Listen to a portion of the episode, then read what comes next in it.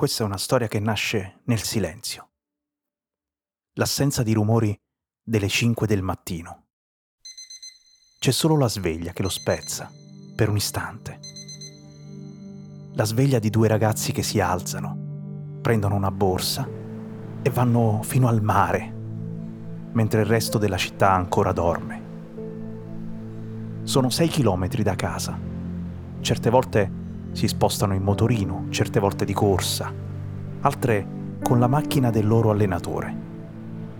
Al mare ci vanno per allenarsi, da Pompei a Castellammare.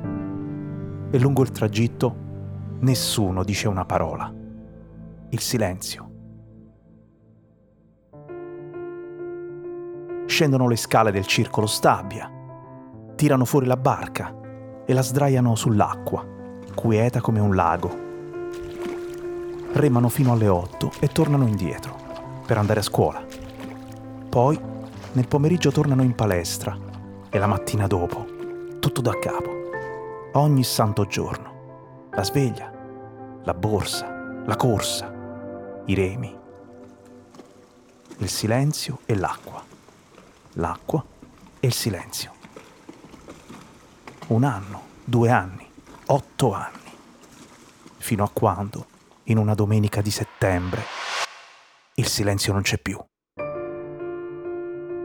Azione splendida di Carmine Giuseppe Arbagnale con la Germania che sta attaccando in acqua 1, incredibile rush finale anche della Germania che è passata in seconda posizione, ma Carmine e Giuseppe stanno mantenendo benissimo il vantaggio. È il momento della verità per il Fuecone azzurro, messa imbarcazione di vantaggio. Crolla la Bulgaria, sta passando la Polonia al largo, mentre la Germania orientale sta cercando di attaccare l'Unione Sovietica, è entrata in crisi a 250 metri. Vedete l'attacco della Germania orientale nelle ultime tribune, è incredibile, incredibile azione germanica, con l'Italia sempre in vantaggio di mezza imbarcazione. Resiste la barca azzurra a circa 150 metri dal traguardo, ancora la Bulgaria in vantaggio ancora la Bulgaria che cerca di superare la quarta posizione con l'Italia al comando, un'imbarcazione, splendida azione dei due a Bagnale, non li prendono più, non li prendono più con la Bulgaria che attacca in acqua 6, ultimi 50 metri, l'Italia in vantaggio con Germania Orientale, Unione Sovietica, Bulgaria e Cecoslovacchia, è la Bulgaria che cerca di sferrare l'attacco finale, ma l'Italia che regge benissimo il confronto sta cercando di passare alla storia, i fratelli Bagnale alzano meravigliosamente il traguardo in questo momento e vince l'Italia davanti a TDR, Cecoslovacchia e Bulgaria. È incredibile, incredibile vittoria sofferta più del previsto. C'è nella nostra cabina un'euforia incredibile, anche noi forse gentili telespettatori ci siamo lasciati andare, ma l'emozione di questa vittoria... Eh, il silenzio certe volte è sopravvalutato.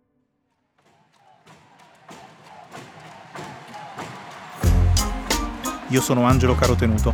Ogni mattina curo la newsletter Lo Slalom e questo è Rimbalzi, un podcast prodotto da Cora Media.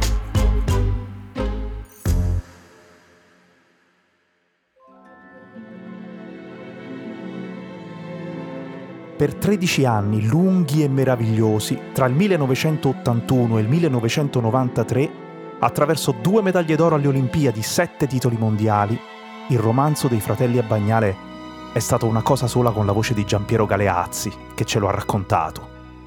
Hanno cominciato a vincere all'età di 21 e 19 anni, ma il progetto di fare di loro dei campioni era iniziato quando ne avevano 13 e 11. L'allenatore che se lo è ficcato in testa con un puntiglio invincibile è un medico della Saup, la mutua si chiama così.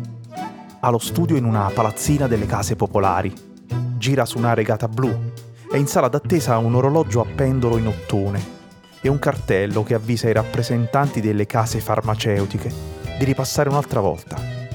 Non tiene tempo da perdere. Si chiama Giuseppe Lamura, dei ragazzi è lo zio, ma è lo zio nel tempo libero.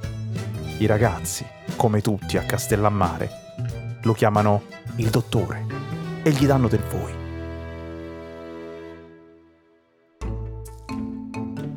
Quando il dottore ha fatto partire il suo progetto, il canottaggio italiano non vince niente dal 1968. La federazione sta pagando 50.000 dollari l'anno a Thor Nielsen, una leggenda norvegese chiamata a fare il direttore tecnico e a rilanciare il movimento. Ma certe volte gli equipaggi della nazionale arrivano alle regate internazionali prendendo le barche in prestito, mentre i russi, i russi se le fanno costruire con la fiancata che imita la sagoma dei delfini per scivolare meglio sull'acqua. I primi remi degli abbagnale sono stati fatti in casa, un bilanciere con un'asta di legno e i pesi forgiati nella fonderia di un amico. I tedeschi dell'Est, che sono i dominatori della scena, si allenano come dei professionisti. Fanno 80 km in barca al giorno. Gli abbagnale, quando va bene, arrivano a 20. Di più, garantisce il dottore, non serve. Ha letto tutti i manuali che ci sono in giro ha consultato ogni possibile esperto di fisiologia, di preparazione atletica, ha messo insieme i dati e ha avuto un'intuizione. Quelli là si sfondano di fatica inutilmente. Lui crede che la tecnica del gesto sia importante quanto l'allenamento. Gli scienziati gli ridono in faccia. Gli dicono che la tecnica fa guadagnare pochi decimi. Lui sostiene che no, sono fior di secondi. Per questo non gli piacciono i campionifici e guarda con diffidenza le NASA dello sport, così chiama i centri ipertecnologici dove si fanno condizionare dalle teorie già acquisite senza metterle mai in discussione. Lui non ha il cardiofrequenzimetro, non ha strumenti per misurare l'acido lattico, ma ha escogitato un metodo di valutazione dell'energia erogata attraverso i watt e con quello ha capito quando è che i due ragazzi non ne possono più. Ha ricostruito le loro caratteristiche. Hanno un punto debole nel finale di gara. Se vogliono vincere, devono stroncare gli avversari strada facendo.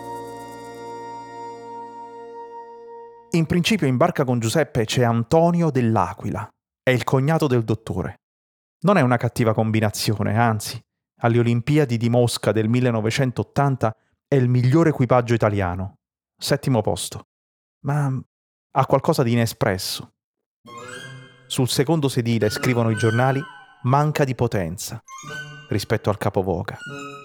Il mago norvegese Nielsen allora torna dalla Russia scuotendo la testa e dice eh, ci vorranno 12 anni, forse, forse 15 per ottenere qualcosa.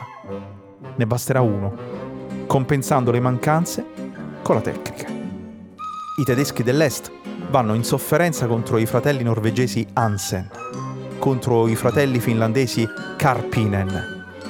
Allora perché non crederci? Perché non provare? Esce Antonio. Entra Carmine.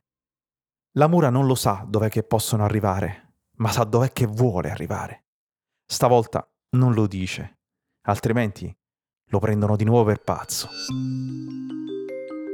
La telecronaca che avete sentito all'inizio non è quella del primo titolo mondiale, quella di Monaco di Baviera, settembre 1981. No, è dell'anno dopo, da Lucerna. Era stato così sorprendente quel primo successo degli Abbagnale che in Germania la TV italiana non c'era. A casa di Giuseppe e Carmine hanno saputo che la finale in diretta sarebbe stata trasmessa dalla TV svizzera.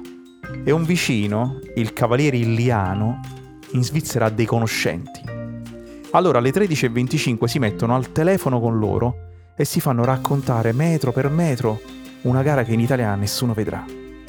Una tipografia di Castellammare fa stampare 400 manifesti con la scritta Viva i canottieri stabbiesi campioni del mondo. I cattivi della storia in quei giorni sono mamma e papà, il signor Vincenzo e la signora Virginia. Lavorano la terra, hanno sei figli, tre sono maschi e ne hanno visti due regalare le braccia al canottaggio. Allora si fanno sentire. A quanti vanno a intervistarli ripetono che adesso hanno finito di giocare, Giuseppe e Carmine devono tornare ai campi. Gli animali hanno bisogno di cure. Loro non ce la possono fare da soli, da soli con il terzo figlio. E non lo sanno che il canottaggio gli ruberà pure quello, Agostino, un altro che andrà a vincere alle Olimpiadi.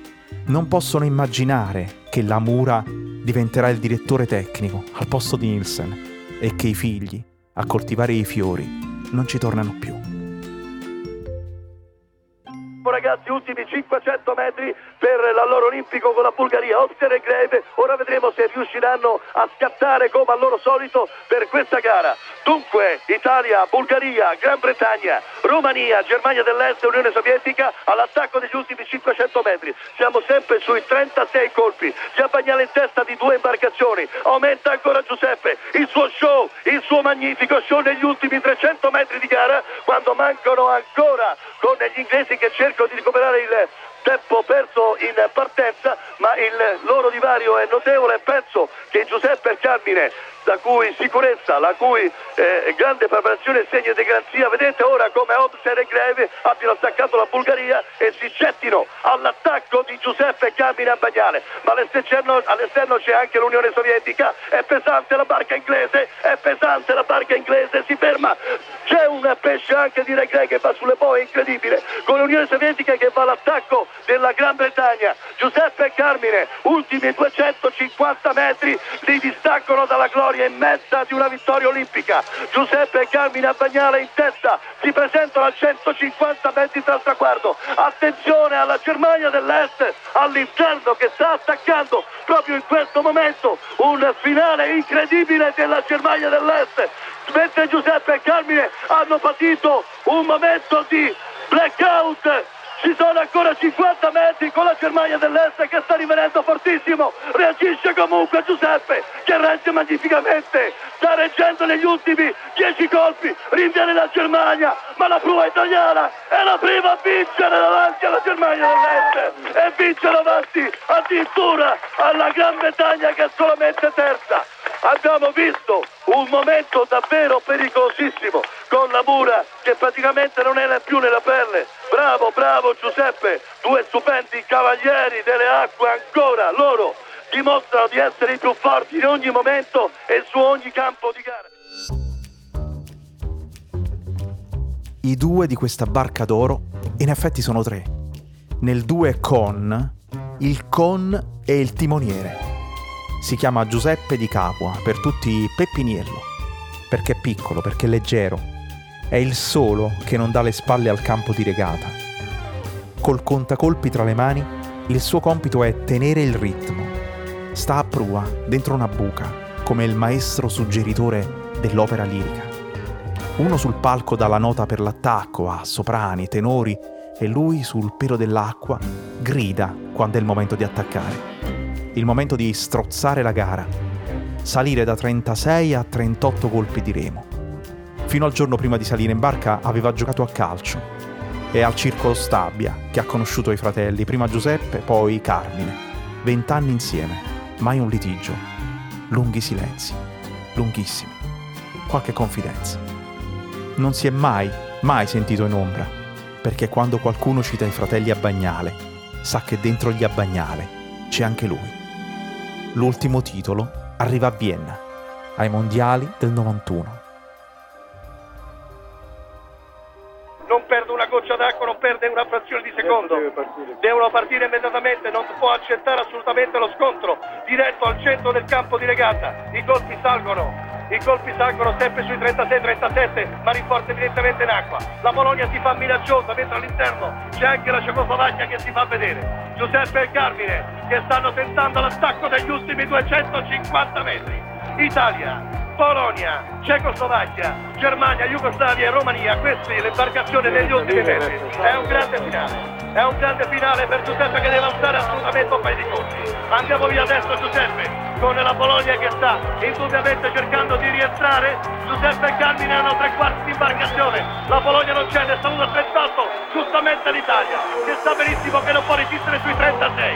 Ancora 100 metri per l'Italia, il settimo titolo consecutivo. La barca è abbastanza pesante, ma l'Italia conosce benissimo le esigenze della Polonia e della Cecoslovacchia. Tre quarti di imbarcazione. Giuseppe e Carmine ancora sui remi, sui 28 conti. Si slancia anche si slancia anche la mura che cerca Dede, il colpo un po' pesante ma abbiamo circa mezza imbarcazione, qui non possono più morire, non c'è tempo Ormai più per morire, più, tu. non c'è più tempo per morire, qui vince l'Italia, vince l'Italia, non li prendono più, non li prendono più, davanti alla Polonia, la Cecoslovacchia, l'Italia e la Romania, ancora una volta l'appuntamento con la storia dei fratelli Abbagnani, complimenti la mura, complimenti veramente.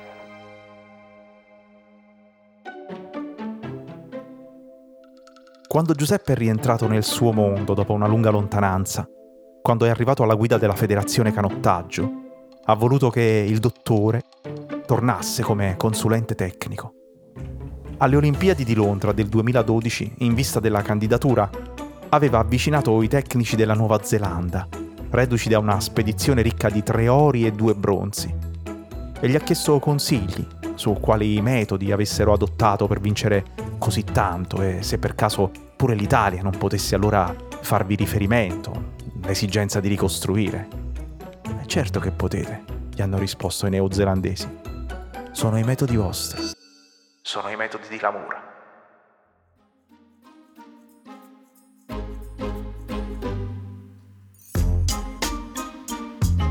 Rimbalzi è un podcast di Angelo Carotenuto prodotto da Cora Media.